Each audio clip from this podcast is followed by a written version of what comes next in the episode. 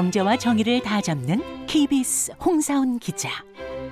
경제 정보를 이렇게 재미있게 알려드리는 프로그램은 홍사훈의 경제쇼 플러스뿐입니다. 네, 안녕하십니까. 홍사원의 경제쇼 플러스. 저는 경제와 정의를 다 잡는 홍반장 KBS 기자 홍사원입니다.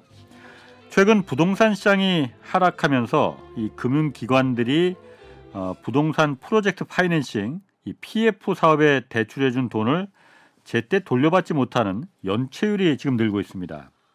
이 부동산 PF 부실이 한국 경제의 뇌관이 될 수도 있다 이런 우려 목소리가 점점 커지고 있는데 그래서 오늘 도대체 이 부동산 PF가 뭐고 또 왜 이게 뇌관이 될 수 있다는 건지 좀 자세히 살펴보겠습니다. 이광수 미래에셋증권 수석 연구위원 나오셨습니다. 안녕하세요. 네, 안녕하세요. 그리고 경제쇼 플러스의 뇌관 어, 오유래 씨 나오셨습니다. 칭찬인 거죠? 아 그럼 어. 공격적인 제 날카로운 질문 많이 하니까 뇌관이라는 네네 거예요. 콸콸콸 흐릴 수 있도록 시원한 질문으로 보답합니다. 네. 음. 막히면 안 되니까 어, 어, 그러니까 부담을 주시네 이분이. 아 뇌관 내가 말해도 참 잘 말한 것 같은데 지금. 아 그래요? 뿌듯하세요 혼자? 네. 어. 지금 혼자만 오고 계신 거 아시죠? 이게 문제입니다. 네. 제가 이광수 형님 정말 신뢰하고 애정하는데 예. 오늘 너무 오랜만에 뵈가지고 예. 궁금한 거 다 물어볼 생각입니다. 알겠습니다. 어, 네. 그래서- 뇌관 한번 오늘 터트려 보자 한번. 아 터뜨리면 죽잖아요. 네. 살살 이 의원님, 하겠습니다. 예, 먼저 부동산 PF 프로젝트 파이낸싱 얘기는 많이 들어봤어요. 네. 프로젝트 그죠? 파이낸싱. 어, 이게 뭐예요, 그러니까 정확히?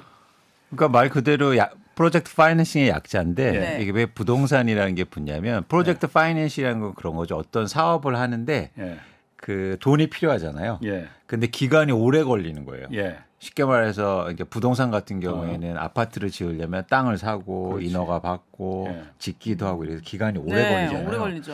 근데 이런 기간이 오래 걸리는 사업의 가장 큰 단점은 예. 오랫동안 누군가 돈을 계속 꿔줘야 된다는 얘기잖아요. 아, 예. 네. 자기 돈으로 못 하니까 예. 워낙 프로젝트가 크니까 예. 사업이 그런 관점에서 이게 특별하게 프로젝트 부동산 프로젝트 파이낸싱 이름을 붙여서 예. 네. 거기에서 이제 결국엔 금융 조달을 하고 예. 그긴 기간 동안 뭐 돈을 쉽게 말해서 꼬운다 이렇게 보시면 될 것 같습니다. 빌려준다고요? 그렇죠, 그렇죠. 아니 그거야 그러니까 늘상 있는 거잖아요. 그, 그 어떤 그 돈을 빌릴 때, 음. 아저 사람 뭐 그 예를 들어서 저 사람 집을 담보로 해서 내가 그 돈을 그 집의 담보 가치만큼 돈을 빌려오고 이러는 거 흔한 거잖아요. 네. 그거하고 PF가 그럼 다른 게 뭐가 있는 건지. 그러니까 말 그대로 그거는 그냥 돈을 빌려주는데 담보 가치가 있잖아요. 예, 그렇죠. 이건 근데 프로젝트 가치예요. 아 미래 그 그렇죠. 어, 다 완성됐을 때 그래서 돈을 빌려주는데 지금은 뭐- 담보가 없고 네, 지금 땅값만 빌려줘. 어. 예, 예. 그거는 뭐 상관없죠. 그렇죠. 그럼 땅 팔아서 갚으면 되니까. 음. 근데 뭐냐면 이 사업의 전체의 미래를 보고 투자한다는 거예요. 음, 그래서 일종의 벤처 투자라고 보시면 됩니다. 그러네요. 예. 원래 이렇게 했다는 거예요? 금융기관들이? 그러니까 과거부터 있었고 아. 원래 이제는 그 출발이 어디였냐면 1920년대 예. 미국의 원유 개발할 때. 아하. 어. 예. 그러니까 원유가 네. 나올지 안 나올지 모르잖아요. 몰라, 예. 모르잖아요. 예. 그 대신 어쨌든 파봐야 될 거 아니에요. 네. 예. 팔때 돈 필요하지 않습니까? 음. 그래서 일단 돈을 꿔주는 거죠. 예. 그래서 투자하는 거예요. 아, 그러니까 프로젝트 안 나오면 안 나오면 망하는 거고. 안 나오면 망하고 어. 나오면 이제 대박 나오고. 이것도 투자네. 그러니까 아 이런 거구나. 예를 들어서 어떤 땅이 보니까 여기가 10억짜리 지금은 10억짜리 땅이야 가치가. 네. 그런데 다 여기다 아파트 세우고 무슨 뭐 공장 짓고 그러면은 이게 100억짜리가 될 가치가 있어. 그렇죠. 그러니까 100억의 담보로다가 돈을 빌려주는 거. 그렇습니다. 그렇습니다. 그래서 만약 이 아파트 사업이 망하면은 같이 망하는 거고. 그렇죠. 그렇죠. 그래서 굉장히 리스크 있는 분야에 예. 네. 사실은 일종의 돈을 빌려줄 때 프로젝트 파이낸싱이라는 걸 쓰고 예. 부동산이라 하는 건 한국에 있는 건데 예. 부동산에 이런 프로젝트 파이낸싱을 해준다는 겁니다. 이거를 아. 금융기관이 투자한 거예요? 아니면 금융기관의 주체로 다른 어떤 기업이나 큰 손들이 투자를 했다는 거예요? 쉽게 말해서 금융기관에서 돈이 나가죠 대부분 예. 은행이나 보험사나 지금 증권사나 이렇게 돈이 나가는 건데 네. 본류는 이제 거기에서 나옵니다. 음, 근데 여기서 돈을 못 받고 있다. 어, 아니, 지금 이제 돈을. 이제 게 해야. 되는데 어, 어, 어. 근데 은행이 뇌관 터지네. 너무 너무 아, 너무- 하는데. 네. 너무 리스크가 크잖아요. 예. 은행 입장에서. 어, 은행 입장에서. 네. 그래서 은행은 그렇게 리스크한테 투자를 못 하죠. 어. 그러다 보니까 사실 은행에서 뭘 요구하냐면 보증을 요구해요. 아 그렇지. 보증. 쉽게 말하면 금융기관이. 예. 음. 그래서 누군가 보증을 서주는 거죠. 네. 아, 위험한 거니까. 예. 네. 그래서 일종의 건설사가 보증을 쓰거나 건설사요. 증권회사가 보증을 쓰거나 음. 아니면 다른 금융기관이 보증을 쓰는 거죠. 예. 여기에서 문제가 이제 생길 수 있다는 겁니다. 어. 무슨 문제가? 그러니까 프로젝트가 잘 되면 좋은데 그렇죠. 안 되면 네. 음. 사실은 다들 힘들잖아요. 예. 네. 어, 그런 문제가 지금 생길 가능성이 있다는 거죠. 아. 근데 아셔야 될 게 뭐냐면 이게 한국에만 사실은 부동산 프로젝트 파이낸싱인데 왜 한국에만이라는 표현을 썼냐면 한국에만 지급 보증이 들어가요. 아 이거 외국에는 PF라는 게 없어요. 아 그러면? 있는데 예. 지급 보증이 없다고요. 그게 뭐예요? 아, 그러니까 아까 벤처처럼 원유 개발할 때처럼 오, 내가 그러니까 내 리스크를 안고 네, 저기 원유 나오면 대박이니까 그렇죠. 그거 안 나오면 내가 그 리스크를 다 책임질래 이게 맞는 거잖아요. 맞습니다. 음. 그렇다면 어떻게 어. 될까요? 내가 돈을 꿔주는 입장에서나 투자하는 입장에서 그 프로젝트가 잘 될까? 그렇지. 음. 그리고 진짜 상업성이 될까? 이런 부분에 대한 치열한 고민을 할 거 아니에요. 네. 예. 그래서 사실은 과거에 그런 프로젝트 파이낸싱에서 워- 쉽게 말해서 원유 투자하시는 분들은 예. 원유의 완전 전문가였어요. 음, 아, 확실하게. 그 렇지. 그래야 예, 내가 예. 돈을 꿔줄 거 아니에요. 그렇죠. 네. 근데 우리나라는 이게 어떻게 변질되냐면 보증을 서면 꺼줘요. 그럼 내가 그거 알 필요 있습니까 없습니까? 없지. 어. 없죠. 예. 그래서 그냥 예를 들어서 쉽게 말하면 아무 땅이나 그냥 막 사. 예. 어. 보증 쓰니까 예. 그냥 돈 막 나가고 네. 이런 어떤 일종의 도덕적 해이가 발생할 수 있다는 겁니다. 아 그렇네. 어, 그러니까 한국의 독특한 건 뭐냐면 예. 보증이 들어간다. 주로 건설사들이 많이 지급 보증을 썼었잖아요. 예, 근데 그게 원래는 없어야 되는데 예. 하긴 제가 돈 빌려주는 사람이라도 음. 누가 아. 뭐 내가 저 사업이 확실한 것 같아. 저 부동산 사업이 그렇다 하더라도 아 그래도 혹시 모르는 거야. 음. 망할 수도 있으니까 그런데 그래서 안 빌려줄래 그런데 건설사가 아 그거 걱정하지 마. 내가 나중에 보증해줄게. 망하면 다 돌려줄게. 그렇죠. 오. 하면은 그렇죠. 빌려주겠죠. 그렇죠. 음. 그래서 그러다 보니까 이 돈을 빌려주거나 투자하는 분들도 아니면 기관들도 분석하고 이런 능력이 현저히 떨어지는 거예요. 어. 그러니까 사실은 그렇게 돈 꾸려려면 저 같은 사람 불러갖고 컨설팅 받아야 되는데 그렇지. 그냥 꿔주는 거예요.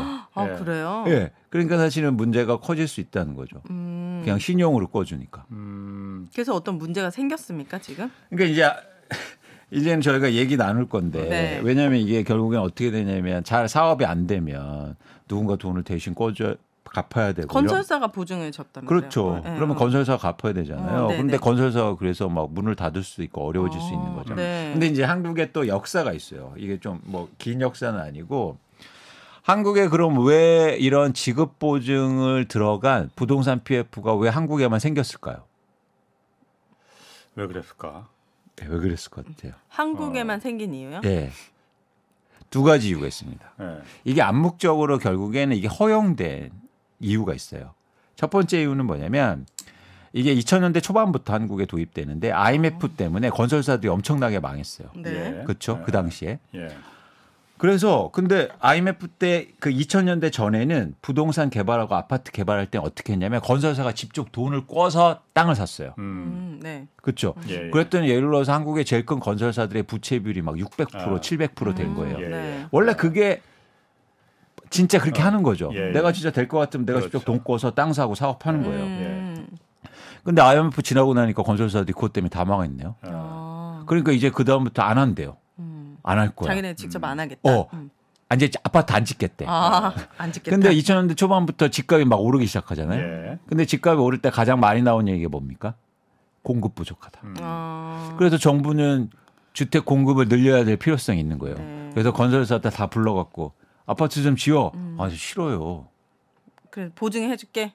아니 그래서 뭐. 내가 돈 꿔서 직접 해야 되니까 부담이 너무 큰 거죠. 네. 부채비율 올라가니까. 예.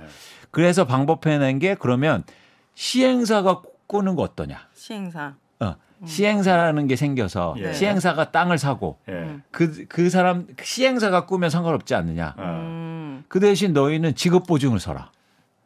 근데 직업 보증 서주는 건 내 채 채무 관계가 아니에요. 아 그래요? 아, 그러니까 내 직접적인 부채로 잡히지 않는다. 않아요. 건설사에서는. 그러니까 회사의 재무제표. 쉽게 말해서 아, 성적표에? 예. 거기에 부채를 잡히지 않아요. 예. 음. 일종의 전문 용어로 부의 부채라는 거예요. 아. 어. 그래서 실제로 사업하기 위해서 내가 지급 보증을 천억 서줬는데 그건 내 부채로 안 잡혀. 과거에는 천억 사업하려면 내가 직접 돈 꿔서 그렇지. 땅 사고 이래야 되는데 예. 이제 시행사가 사요. 예. 근데 본질은 사실은 유사하잖아요. 그렇지. 그렇죠. 건설사가. 근데 지급 보증 서는 순간 내 부채로는 안 잡혀요. 음. 그러니까 사업이 굉장히 확대되면서 빨리 돼. 예, 돈도 그죠. 빠- 빨리 모이고. 예. 음. 네. 그리고 뭐냐면 그래서 공급이 증가할 수 있는 기반이 마련됐고 마련됐죠. 네. 두 번째 이유가 있어요. 예. 오은 씨가 땅, 땅 주인이에요. 네. 토지 갖고 있어. 좋은 땅이야. 음. 근데 제가 건설사 직원입니다. 저기 사장님, 네. 저한테 땅 좀 파세요. 안, 어, 얼마 줄 건데요? 얼마 줄 건데? 무조건 따따블. 얼마입니까? 두 배 드릴게요. 어때요? 안 돼, 안 돼, 안 돼. 마음이 네, 바뀌죠. 네, 네배네배 어떠세요? 오케이. 네, 네배 콜. 네. 네 배, 근데 네 배도 사실은 약간 퀘스천이에요. 왜냐면 내 땅에 20층짜리 아파트 지어지는데 그 10배, 10배.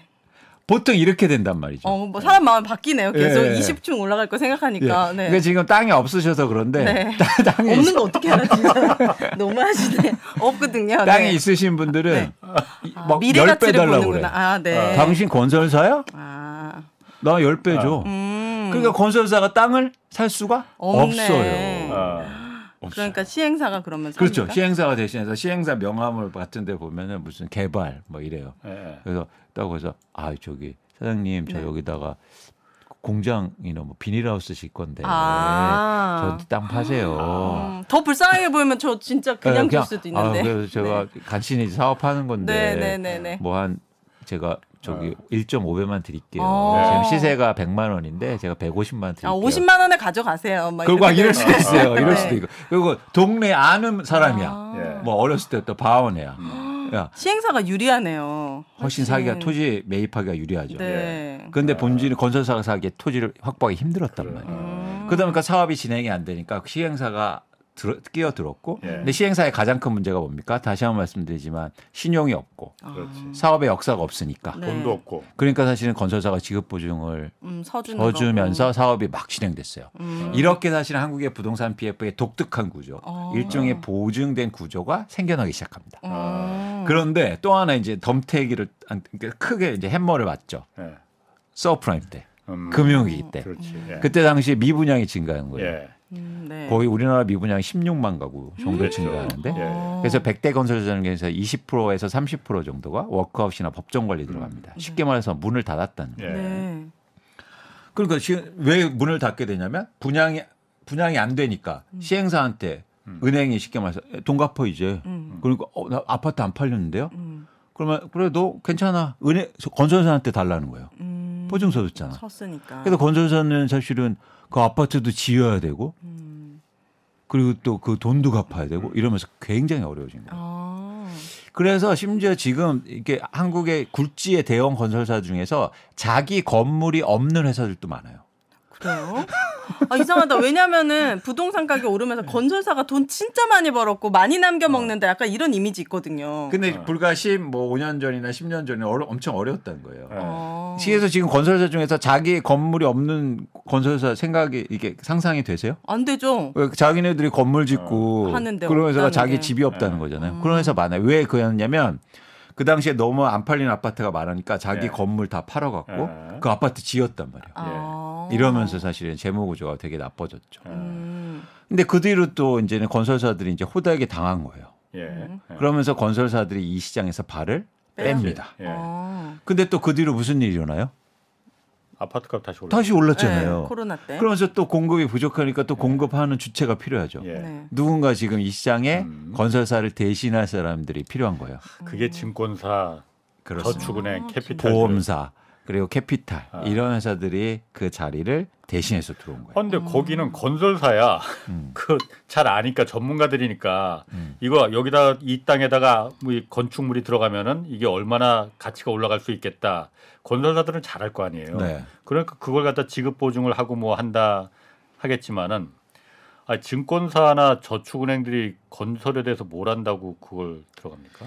그래서 이제는 그 건설사 다니는 PF 직원들이 네. 일대 호황을 맞았었죠. 어, 아. 왜냐하면 뽑느냐고 뽑아가냐고 뽑아요. 뭘 뽑아요? 건설사에서 다니던 아. 직원들이 예, 네. 예. 대규모 증권사나 아. 보험사나 이런 데로 이직해요. 아. 그러면서 일, 한번 큰 호황이었어요. 예, 막 예. 연봉 올리고 아. 막 그러면서 이제는 인력이 가는 거니까 예. 네. 아무래도 그런 전문성 그렇게 돼서 이제 확보를 했는데 네.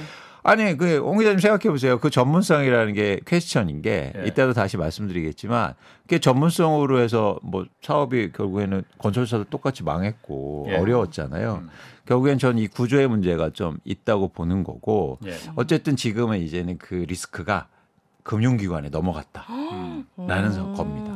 그러니까 증권사들 뭐 저축은행 캐피탈 보험사 이런 데서 이제 PF로다가 사실 작년까지 돈 엄청 벌었거든요. 그렇죠, 그렇죠. 엄, 정말 엄청 벌었어요. 제 친구들도 그 증권사에 있는 그 직원들 중에서 성과급으로다가 막 1억, 2억씩 받은 사람 음. 수두룩해. 맞습니다. 어. 맞습니다. 정말 부러웠거든요. 그런데 증권사들이 다 그게 수익 비즈니스 모델이라는 거예요. 요즘은. 그렇죠. 그 주식 거래해서 그 이제 중간에 브로커리지로다가 뭐저 수수료 먹고 이런 게 아니고 네. 그렇죠. 전부 다 돈 빌려주고 아니면 한쪽에서는 이런 PF 사업 이거로 다 돈을 그냥 다 어, 그래요? 벌었다는 거예요. 맞습니다. 근데 지금은 그게 부동산 값이 올라갈 때는 그게 이제 계속 끊임없이 이제 이게 이어갈 수 있을 거라고 생각했지만은 내려가기 시작하니까 지금 문제가 돼버린 거잖아요. 그렇습니다. 음. 그러면 이제는 그러니까 지난해까지의 부동산 PF의 문제는 저희가 레고란드 사태로부터 출발된 문제는 뭐였냐면 예. 만기 연장 이슈였어요. 아, 네. 예. 그래서 만기가 연장 안 되고 이래서 이제 음. 리스크가 커졌는데 올해부터는 본격적으로 어떤 문제냐면 쉽게 말해서 디폴트 리스크예요.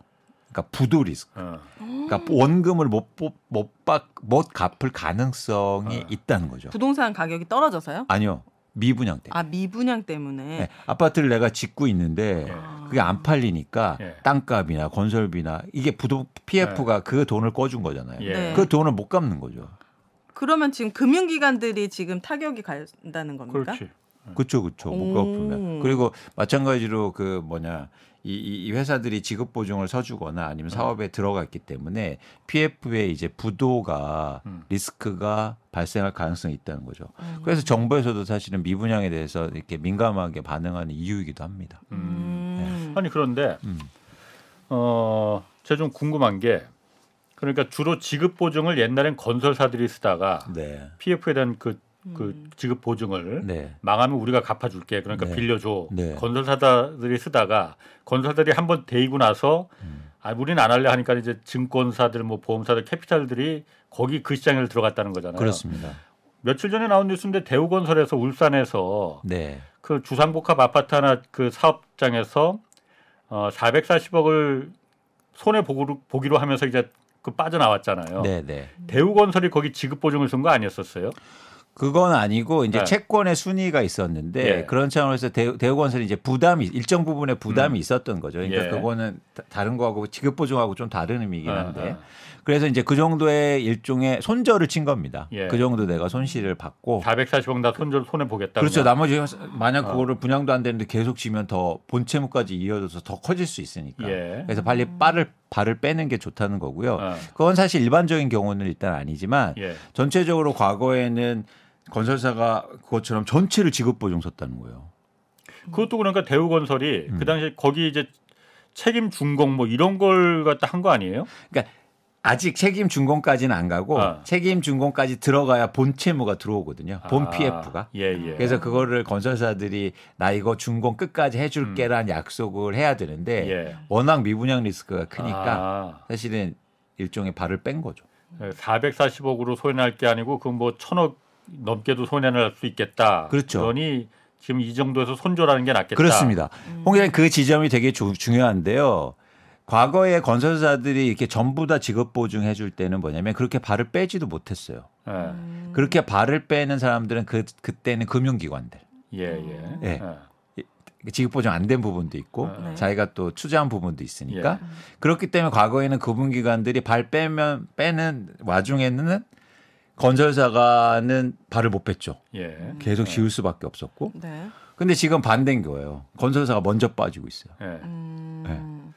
그럼 아까도 말씀하셨지만은 네. 레고랜드 사태 때는 이 그 PF 사태가 그때도 이제 물론 PF가 문제가 될 거라고 다들 얘기는 했었는데 만기가 문제였었는데 네. 지금은 아예 그때하고 달리 이게 부도가 날 거냐 그야말로 사업장이 엎어지냐 마느냐 이 문제가 됐다는 거잖아요. 그렇습니다. 그러니까 며칠 전에 이종호 센터장이 그 얘기했던가 그 레고랜드 사태는 1라운드였고 지금 이제 2라운드로 들어섰다. 그리고 2라운드가 훨씬 더 이게 고통스럽고 매우 복잡해질 거다라고 얘기를 하더라고요. 2라운드가 그러면은 그 말씀하신 대로 증권사나 캐피탈들 뭐 저축은행 이런 보험사 같은 거기 들어간 금융기관들이 문제가 된 건데 많이 망할 겁니까 그러면은? 아니 근데 그 부분에 어. 대해서 일단 뭐 2라운드는 아니고요. 2라운드 뭐 이종호 어. 센터님 말씀 맞으신데 예. 제 표현은 이제 본 라운드죠. 본 라운드 예, 예, 진짜 어, 어. 이제 진짜 본 게임 예, 본 게임인 거고요. 리허설 끝나고 그렇죠, 그렇죠. 어. 왜냐하면 진짜 이제는 분양하느냐 마느냐, 예. 이걸 돈을 갚느냐 마느냐가 예. 걸려 있으니까. 네. 그래서 가장 중요한 건 분양률에 달려 있는 겁니다. 음. 그래서 예를 들어서 아까 울산 얘기하셨는데 지금 울산은 초기 분양률이 거의 10% 미만이에요. 그, 그 그러면 좀 분양가 낮추면 되잖아요. 그렇게 쉽지 않다는 거죠. 왜냐하면 분양가의 대부분이 뭐냐면 땅값이 어. 예, 분양가 60%에서 땅을 이미 땅값 지불돼 있고 네. 건설비가 또 올라가고 있으니까 네. 어. 분양가를 낮으면 자기가 또 손해 봐야 되는데 네. 일단 분양가를 고정시켜 놓고 분양한 다음에 그렇지. 이제 낮춰 주겠죠. 어. 그래서 이제 쉽지 않은 문제다. 네. 그래서 분양률이 지금 전국적으로 굉장히 가파르게 떨어지고 있어서 사람들이 새 아파트를 안 사요 지금. 어, 너무 비싸다고 생각하는데. 그렇죠. 왜냐하면 새 아파트는 아까 말씀드린 것처럼 가격이 고정돼 있는데 분양가는 네. 주변의 집값이 떨어지니까. 맞아요. 예. 그러니까 이게 비싸 지게 느껴지는. 음. 그러니까 지금 대부분 청약시장에 들어가시는 분들이 무주택자 분들이시잖아요. 예. 네. 무주택자 분들이 지금 청약에 특히 지방 같은 데는 더 참여를 안 하는 거죠. 음. 근데 건설사 뭐 금융이나 부동산 PF가 지방이 훨씬 많아요. 음. 어, 수도권 그래요? 외곽이라. 여긴 더 땅값이 비싸서 그런가 서울은? 그것뿐만 아니라 여긴 빈 땅이 없잖아요. 아, 네, 음. 그죠. 부동산 PF는 빈 땅에서 이루어져야 되는 겁니다. 예. 땅을 사는 거니까. 어. 그럼 미분양률이 훨씬 높을 것 같은데요? 그렇죠. 지방이 훨씬 리스크가 크고 그래서 이제 PF PF는 대부분 또 지방이 많기 때문에 음. 더 어, 위험할 수 있다는 거죠. 근데 이게 개인의 입장에서는 어떤 리스크가 있는 겁니까? 이렇게 금 이렇게 뭐? 증권사나 어. 이 PF의 타격이 커지면 커질수록 음. 직접적으로 내가 피해받는 건 뭐가 있습니까? 뭐 저축은행에 예금을 해놓은 사람들입니까? 아니면 뭐 보험사 이런 거가 뭐 있습니까? 그런데도 물론 당연히 거기 예를 들어서 저축은행의 예금자는 그 은행 저축은행이 만약 PF 때문에 문제가 생겨서 망해 문을 닫아버리면은 음. 당장 그야말로 내 돈을 음, 예금 같은 어, 수 있고 어, 회수할 수 있는 비율이 적을 수도 있고 음. 전체적으로 이제 전반적인 경제가 하나하나 도미노처럼 이렇게 음. 그 저축은행이나 증권사만 무너지면은 거기만으로 끝나겠느냐라는 어. 거잖아요. 제1 금융권도 들어가 있습니까? PF에? 많이 안 들어가 있어 은행은. 그렇죠. 아. 크지는 아. 않은데 이게 과거에 한번 이제 아, 뒤었기 뒤었기 때문에, 때문에. 그런 부분에 대해서 보안 장치가 잘 돼 있는데 문제는 뭐냐면 사실은 저희가 결국엔 지금 이게 금융이 되게 중요한 시대를 살고 있잖아요. 네. 금융 결국엔 신용이란 말이죠. 음. 신용인데 뭐 작년 말에도 사실 레고랜드 2천억 정도밖에 안 되는데 금융시장 전체가 어렵거든요. 그렇죠. 음. 그러니까 사실 작은 불씨가 되게 네. 큰 불로 이어질 가능성이 있다는 거죠. 어. 그리고 뭐 직접적인 경우도 많습니다. 예를 들어서 건설사들도 어려워질 거고 음. 뭐 이렇게 회사들도 어려워지면 음. 당장 그런 부분에 대해서 뭐 구조조정이라든가 이런 문제가 생길 수 있다는 거죠. 음. 근데 좀 더 긴 얘기로는 저희가 뭐 3, 4년만 사는 건 아니니까 중요한 건 뭐냐면 지금 미분양이 증가하고 PF가 이렇게 또 잘 안 되고 그러면 이제 공급이 감소할 거예요. 음. 예. 예. 예. 네. 아파트 공급. 예. 네. 그렇게 되면 또또 자연스럽게. 나중에 또 네. 나중에 또집 모자라다고 이런 음. 얘기가 또 나올 수 있다는 거죠. 계속 예. 사이클을 이렇게 만들어 가는 건데 그런 측면에서 이 위기를 어떻게 잘 넘기느냐가 되게 중요해 보입니다. 음. 음. 그럼 지금 어쨌든 미분양이 결국 PF 문제를 일으켰고 PF 문제가 나중에 전체적인 경기를 갖다가 신용 경색을 금융 경색을 일으킬 금융 경색까지는 아니더라도 네, 네. 신용 경색을 또 레고랜드처럼 이렇게 만들 수 있다는 거잖아요. 네. 그럼 미분양을 해결하는 건데 어, 지금 입장이 좀 두 가지인 것 같아요. 미분양에 대해서는 건설업계에서는 아이고 우리 다 죽겠다 지금 빨리 좀 음. 우리 좀 도와달라 미분양이 국가에서 좀 세금으로 좀 사달라는 얘기까지도 하고 음. 공적 자금 공적 자금 지금 투입해달라는 얘기도 지금 나, 나오고 있어요. 근데 정부에서는 국토부 장관은 또 그 얘기도 했잖아요. 지금 그 정도 아니다. 악성 미분양 아니다. 아, 이 정도의 그야말로 정부가 세금 들여서 그 미분양을 사주고 그러는 거는 그 정도는 아니다. 이런 시각이거든요. 누구 말이 맞는 겁니까? 그러니까 이 맞다 틀리다를 네. 저희가 예, 이거 말씀드리긴 네. 좀 힘든데 한번 생각을 해봐죠. 이제는 저희가 이제 파급 영향 차원에서 예. 그러니까 바깥으로 이게 예를 들어서 저는 그런 게 필요하다고 그래요. 사업을 못했으면 네. 응당 책임을 져야죠. 네. 물론 그건 그렇죠. 근데 최근에 미분양을 네. 사달라는 어떤 건설사 사장님이 인터뷰를 하시는데 네. 이렇게 말씀하시더라고요. 뭐라고요? 원가가 천 원 들어갔으니까 음. 천 원에 사달라. 어. 아 절대 손해는 볼 수 없다. 네. 아, 네. 아니, 저 그 말에 약간 이상했어요. 음. 예를 들어서 저희가 가게를 하는데 음식이 안 팔려서 다 원가에 누가 사줍니까? 안 사주죠. 예, 무슨 이게 시장이 아니잖아요. 음, 그런 네. 차원에서 저희가 결국엔 지금에 논의되고 있는 그러니까, 그러니까 계속 저희가 말하지만 사실 가격의 문제다. 예. 음. 그러니까 물론 미분양이 커지고 부동산 PF가 음. 확대되면 금융시장도 위축되고 전체 경제에 영향을 주니까 분명히 시장의 참여, 특히 정부의 참여가 필요합니다. 예. 네. 근데 저는 두 가지가 필요하다고 봐요. 하나는 뭐냐면 시점. 음. 아 언제 할 음, 거냐? 시점. 네. 시점이 되게 중요하고 두 번째는 뭐냐면 당위가 있어야 되기 때문에 당위라는 건 뭐냐면 그게 합리적이나 아니면 뭔가 공익적 차원에서 예. 이게 쉽게 말하면 미분양 아파트를 얼마나 저렴하게 갖고 오느냐. 음. 이게 사실은 그렇죠. 중요해 맞아요. 보이거든요. 예. 그래서 이 두 가지 차원에서 고려가 돼야 된다. 근데 어. 이, 이, 이건, 이거에 대해서는 막 어떤 분들은 과격하게 야, 미분양을 왜 사줘? 망하게 놔두지. 음. 이런 얘기 많이 하시는데 어, 그러면 사실 리스크는 있다. 왜냐하면 그게 나하고 상관없는 일이 아니라 우리나라 경제에 영향을 미치기 음. 때문에 이 부분에 대한 어떤 어, 뭐랄까 보완이라든가 예. 지원은 필요하다고 봐요. 음. 근데 그걸 세밀하게 들어갔을 때 그렇게 이제 기준을 갖고 접근해야 된다는 거죠. 예. 이게 그러니까 뭐, 네. 음. 예전에도 이 위원님 한번 그 경제실 출연하셨을 때 그런 얘기 하셨는데 음. 지금 어쨌든 미분양이 현실적으로 문제가 정말 뇌관이 될 가능성이 있잖아요. 네. 지금도 계속 늘어나고 있고 앞으로도 위험 수준까지 이미 위험 수준 넘어섰고 음. 이 부분을 갖다가 사실은 이런 시기에 부동산 가격이 이렇게 내려가는 시기에 국가가 공공 임대에 대해서 정말 어, 생각해 볼 수 있는 방법을 찾을 수 아주 쉬운 여건이잖아요. 사실은 여태까지 국가가 정부가 그러니까 공공 임대에 대해서 그냥 그 거의 손을 놓고 민간한테 임대 시장을 다 맡긴 거나 마찬가지였잖아요. 그렇습니다. 싼 가격에 싼 가격에 이 미분양 난 걸 갖다가 인수 받을 수 있다면은 이거를 이용해서 그야말로 서민들을 이용해서 임대 시장에 국가가 그냥 공공 임대할 수 있는 싼 가격에 절호의 찬스거든요. 네, 네. 문제는 싸게 매입해야 된다는 거. 저도 그러니까 그렇죠. 아, 국, 지금 국가가 세금 들여서 미분양 나는 거 그 매입하는 거 어, 찬성합니다. 네. 찬성하는데 그래서 공공임대 활용할 수 있는 저로한 찬스다 지금. 지금이 정말 저로의 찬스인데 말씀 아까 말씀하신 대로 그 건설 사장님대로 원가에 사달라 분양가 소 이익은 안 보겠다는 거잖아요. 그러니까 원가에 네. 사달라 네. 이것도 안 됩니다. 사실 지난번에 그 얘기하셨잖아요. 그러니까 네. 비딩을 하자, 입찰을 하자. 네, 네. 건설 우리 국가가 지금 자 천체를 한번 매입할 테니까 아, 지금 급한 건설사들 얼마 이거 우리한테 팔 수 있을지 정부에 팔 수 있을지 입찰 한번 들어와 봐라 이 얘기도 하셨잖아요. 그렇죠, 그렇죠. 그런 방법도 저는 좋은 것 같아요. 맞습니다. 그래서 이제 일단 전제는 뭐냐면 대한민국 정부는 공공 임대주택과 그리고 주거 취약계층을 위해서 계속 공공주택을 마련해 나가고 있어요. 음. 이미 막대한 세금이 들어가고 있단 말이죠. 네. 그래서 그 자금을 근데 어떻게 쓰냐면 대부분이 이제 신축하고 이렇게 건설하는 데 들어간단 말이죠. 네. 네. 근데 그거 말고 그동안 그렇게 해왔는데 잘 안 됐고 또 하나 문제는 뭐냐면 예를 들어서 따로 짓거나 공공임대주택을 막 외곽에 짓고 이런 문제가 해서 네. 일종의 소셜 믹스도 잘 안 된단 말이에요. 음. 그래서 지금 민간이 이제 미분양이 났으니까 그럼 중간 중간 빈 거 아닙니까? 예. 네. 그래서 그 정부가 그 원래 예산이 있으니까 그 그걸로. 예산을 전용해서 음. 미분양 아파트를 사와서 공공임대주택을 사라. 예를 들어서 지금 뭐 둔촌주공 이런데 이렇게 계약률 얘기하는데 아주 작은 아- 평수의 아파트들이 네. 지금 미분양 내고 미계약될 가능성이 있다는 언론 보도가 있잖아요. 네.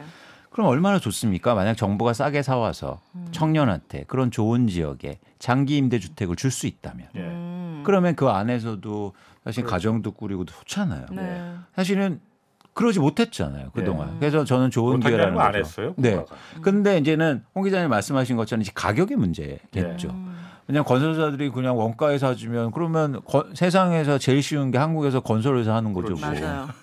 이게 너무 불합리한 게 천 원짜리 원가를 만 원에 팔아도 그 구천 원에 대해서는 자기네들끼리 다 이익을 나눴지 그렇지. 세금을 내거나 우리들이 나눈 건 없잖아요. 근데 왜 힘들다고 이제 와서 이러냐고 저는 이거 좀 불합리하게 느껴집니다. 그래서 저는 그 저렴하게 싸우는 바- 사오는 방법을 여러 가지로 저희가 고민해 보면 충분히 해결책이 나올 수 있고 네. 그러면 이제 공공주택을 싸게 사오면 좋겠다. 오히려 이제 미분양 아파트가 앞으로 계속 증가할 때마다 건설사들은 더 위기 의식을 느낄 거고 금융사들인지 예. PF를 꿔준 사람들도 네. 그런 이제 욕구가 커질 테니까 그러면 당연히 저희가 더 예를 들어서 정부 입장에서는 더 위, 위, 유리한 예. 그 위치를 차지하는 거죠. 네. 근데 저는 시기 차원에서는 좀 빠르다고 봐요.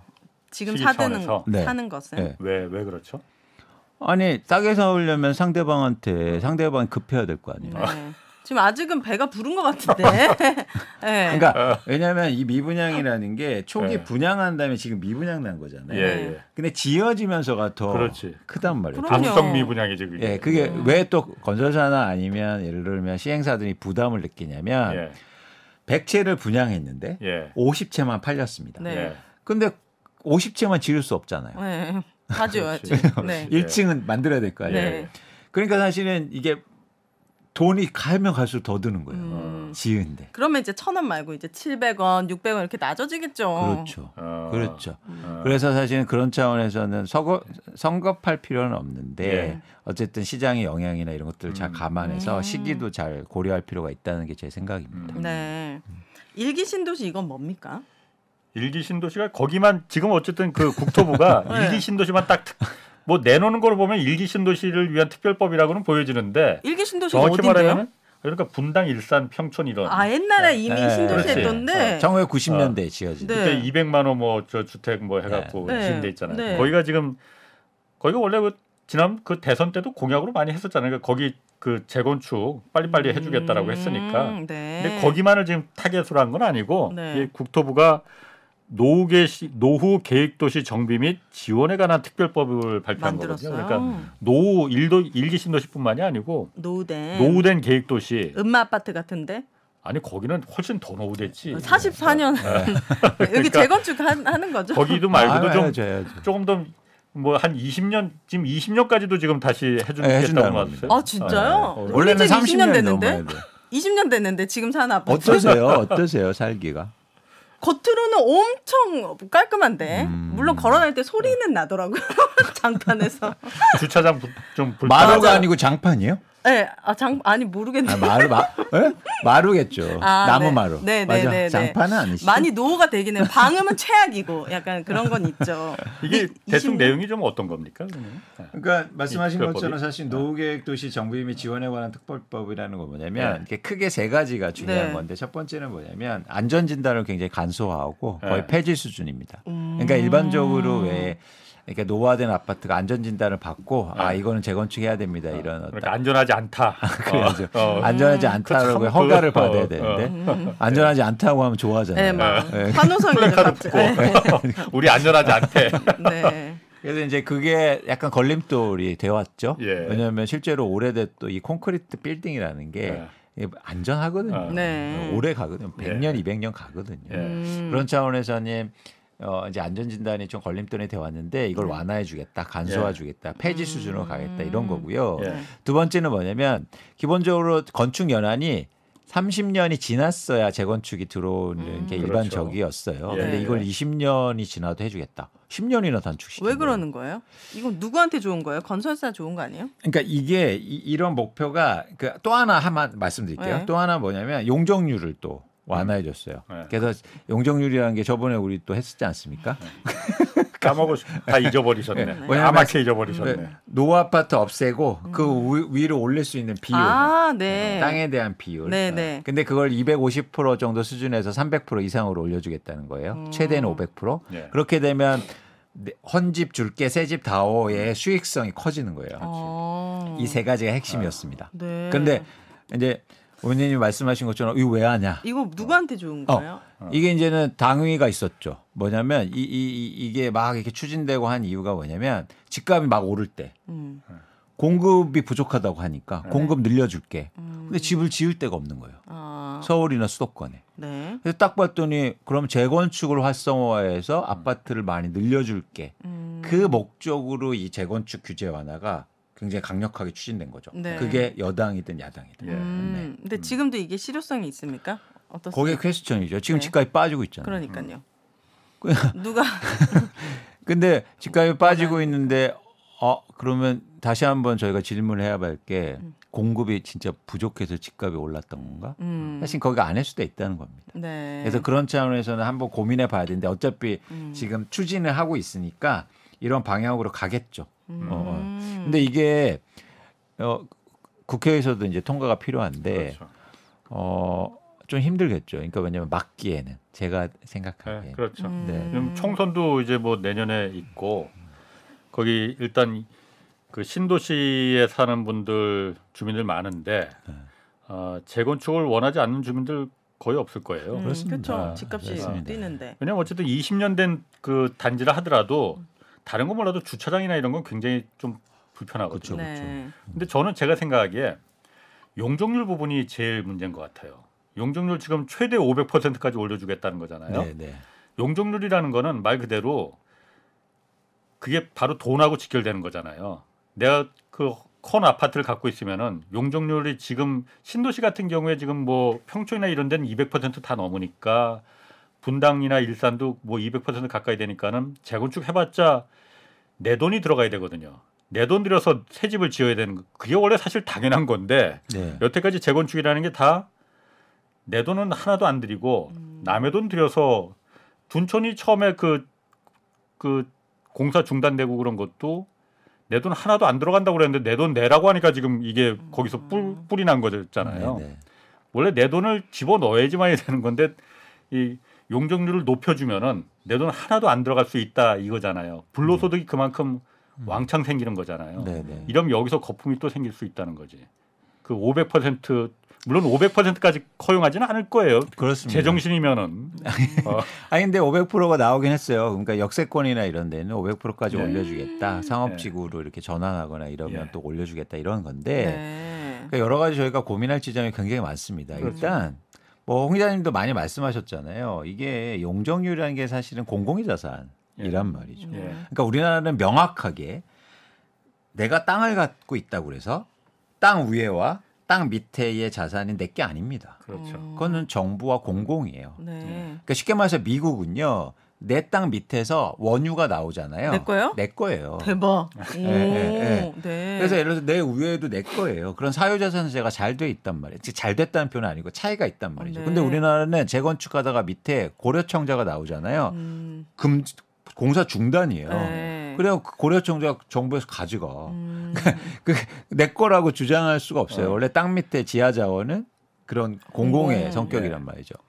그러면 이때 공공의 자산인데 이 위에가 그래서 만약 이제 올려주면 사실은 그 공, 공공의 자산을 쓰는 거잖아요. 네. 예. 그래서 공익적 목적이 들어와야 되는 겁니다. 그러니까요. 그렇죠. 예. 음. 그게 이제는 예를 들어서 잘 완비가 된 이제 이런 이런 부분에 대한 이제 저희가 고민이 필요한 네. 거고 또 하나는 뭐냐면 막 500% 600% 올려줄 수 있어요. 예. 근데 아파트만 올려줘서 문제가 해결되는 게 아니고 인프라가 그렇죠. 없잖아요. 예. 음. 도로, 교통, 상하수도, 네. 전기. 예. 거기다 또 그걸 또 마련해 주려면 또 세금이 들어가야 되죠. 음, 음. 그거에 대한 사회적 합의가 과연 예. 돼 있느냐. 음. 그렇죠. 그래서 여러 가지 고민과 그리고 합의가 필요한 부분입니다. 음. 그러니까 저도 역세권이나 이런데 용적률 500% 1000% 올려줘도 됩니다. 예. 다만 그게 철저하게 공공의 목적과 이익과 부합한다면은 음.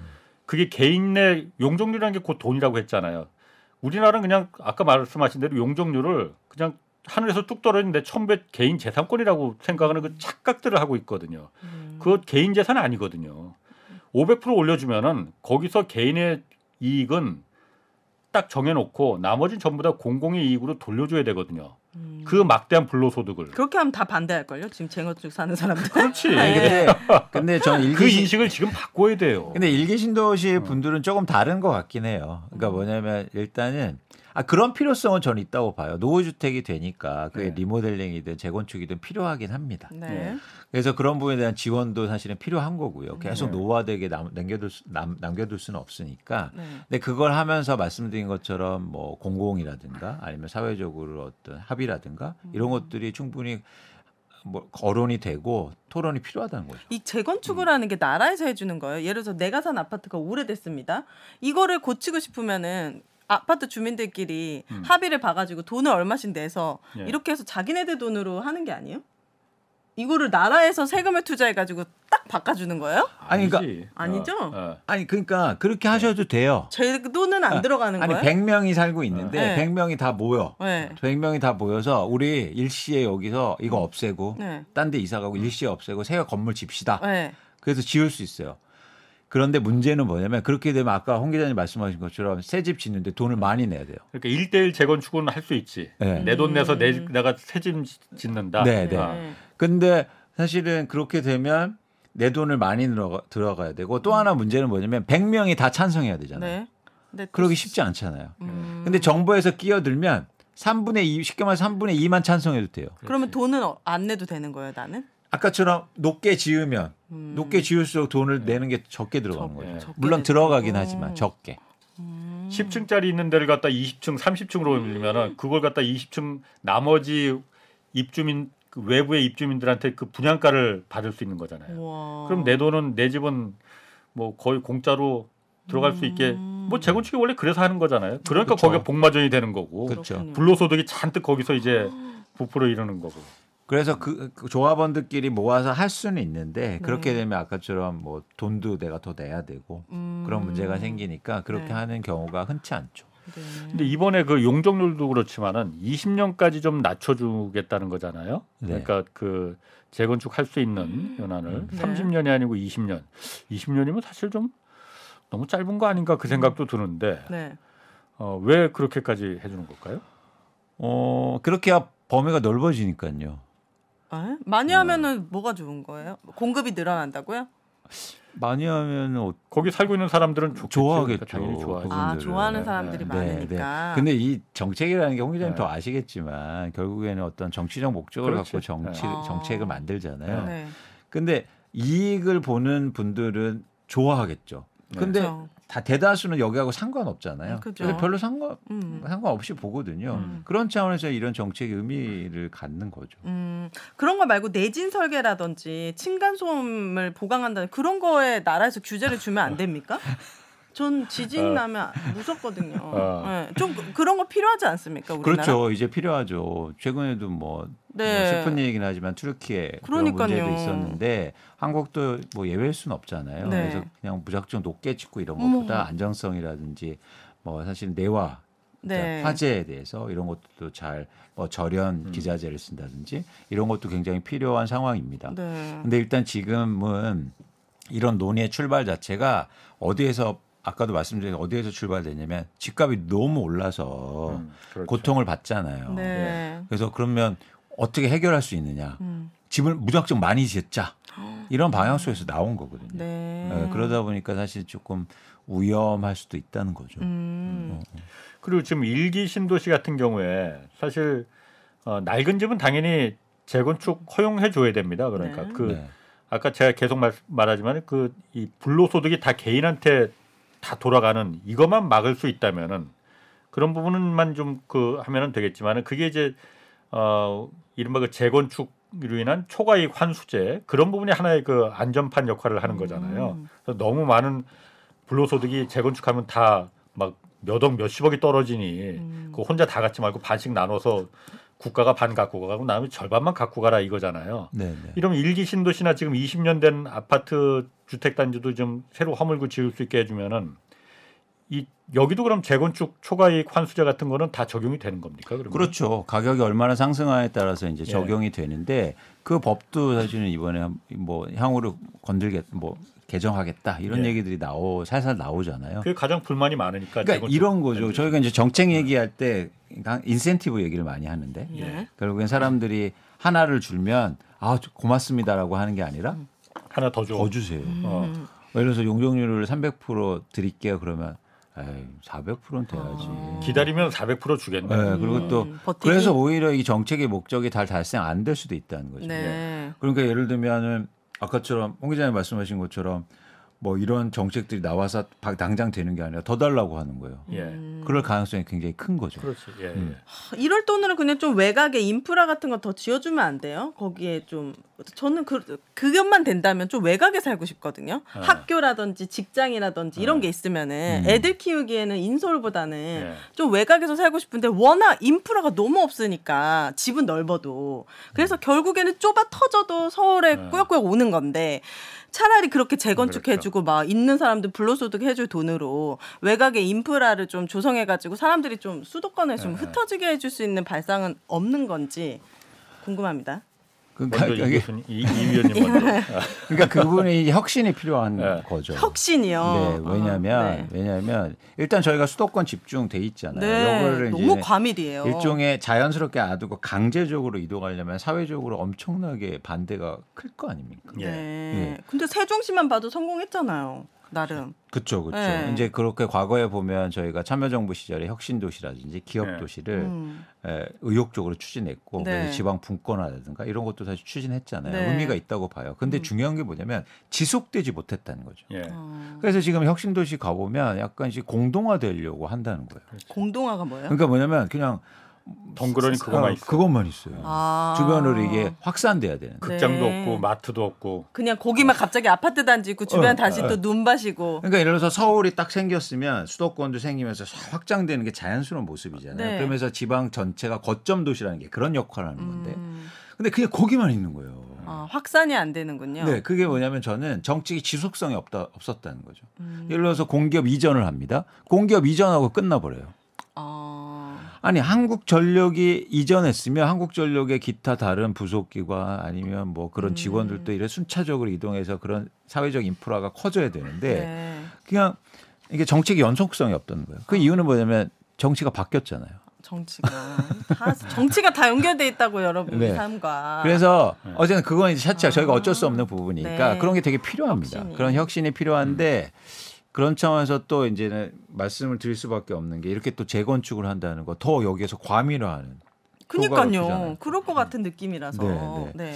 그래서 아 이게 저희의 미래를 위해서 과연 좋은 건가 이런 음. 부분에서 전 개인적으로 고민이 되더라고요. 그러니까 저는 그 아까 윤혜 씨가 말한 대로 그 부분이 제가 참 공감하는데 그 인프라 사회적인 인프라를 어, 가뜩이나 살기 좋은 서울에 또 강남에 주로 막 그 물론 지자체가 하는 건 어쩔 수 없어요. 그, 그 지역 내 지자체에서 세금 걸어서 지자체 그 위- 주민들을 위한 인프라를 건설하는 거는 뭐라고 할 수 없습니다.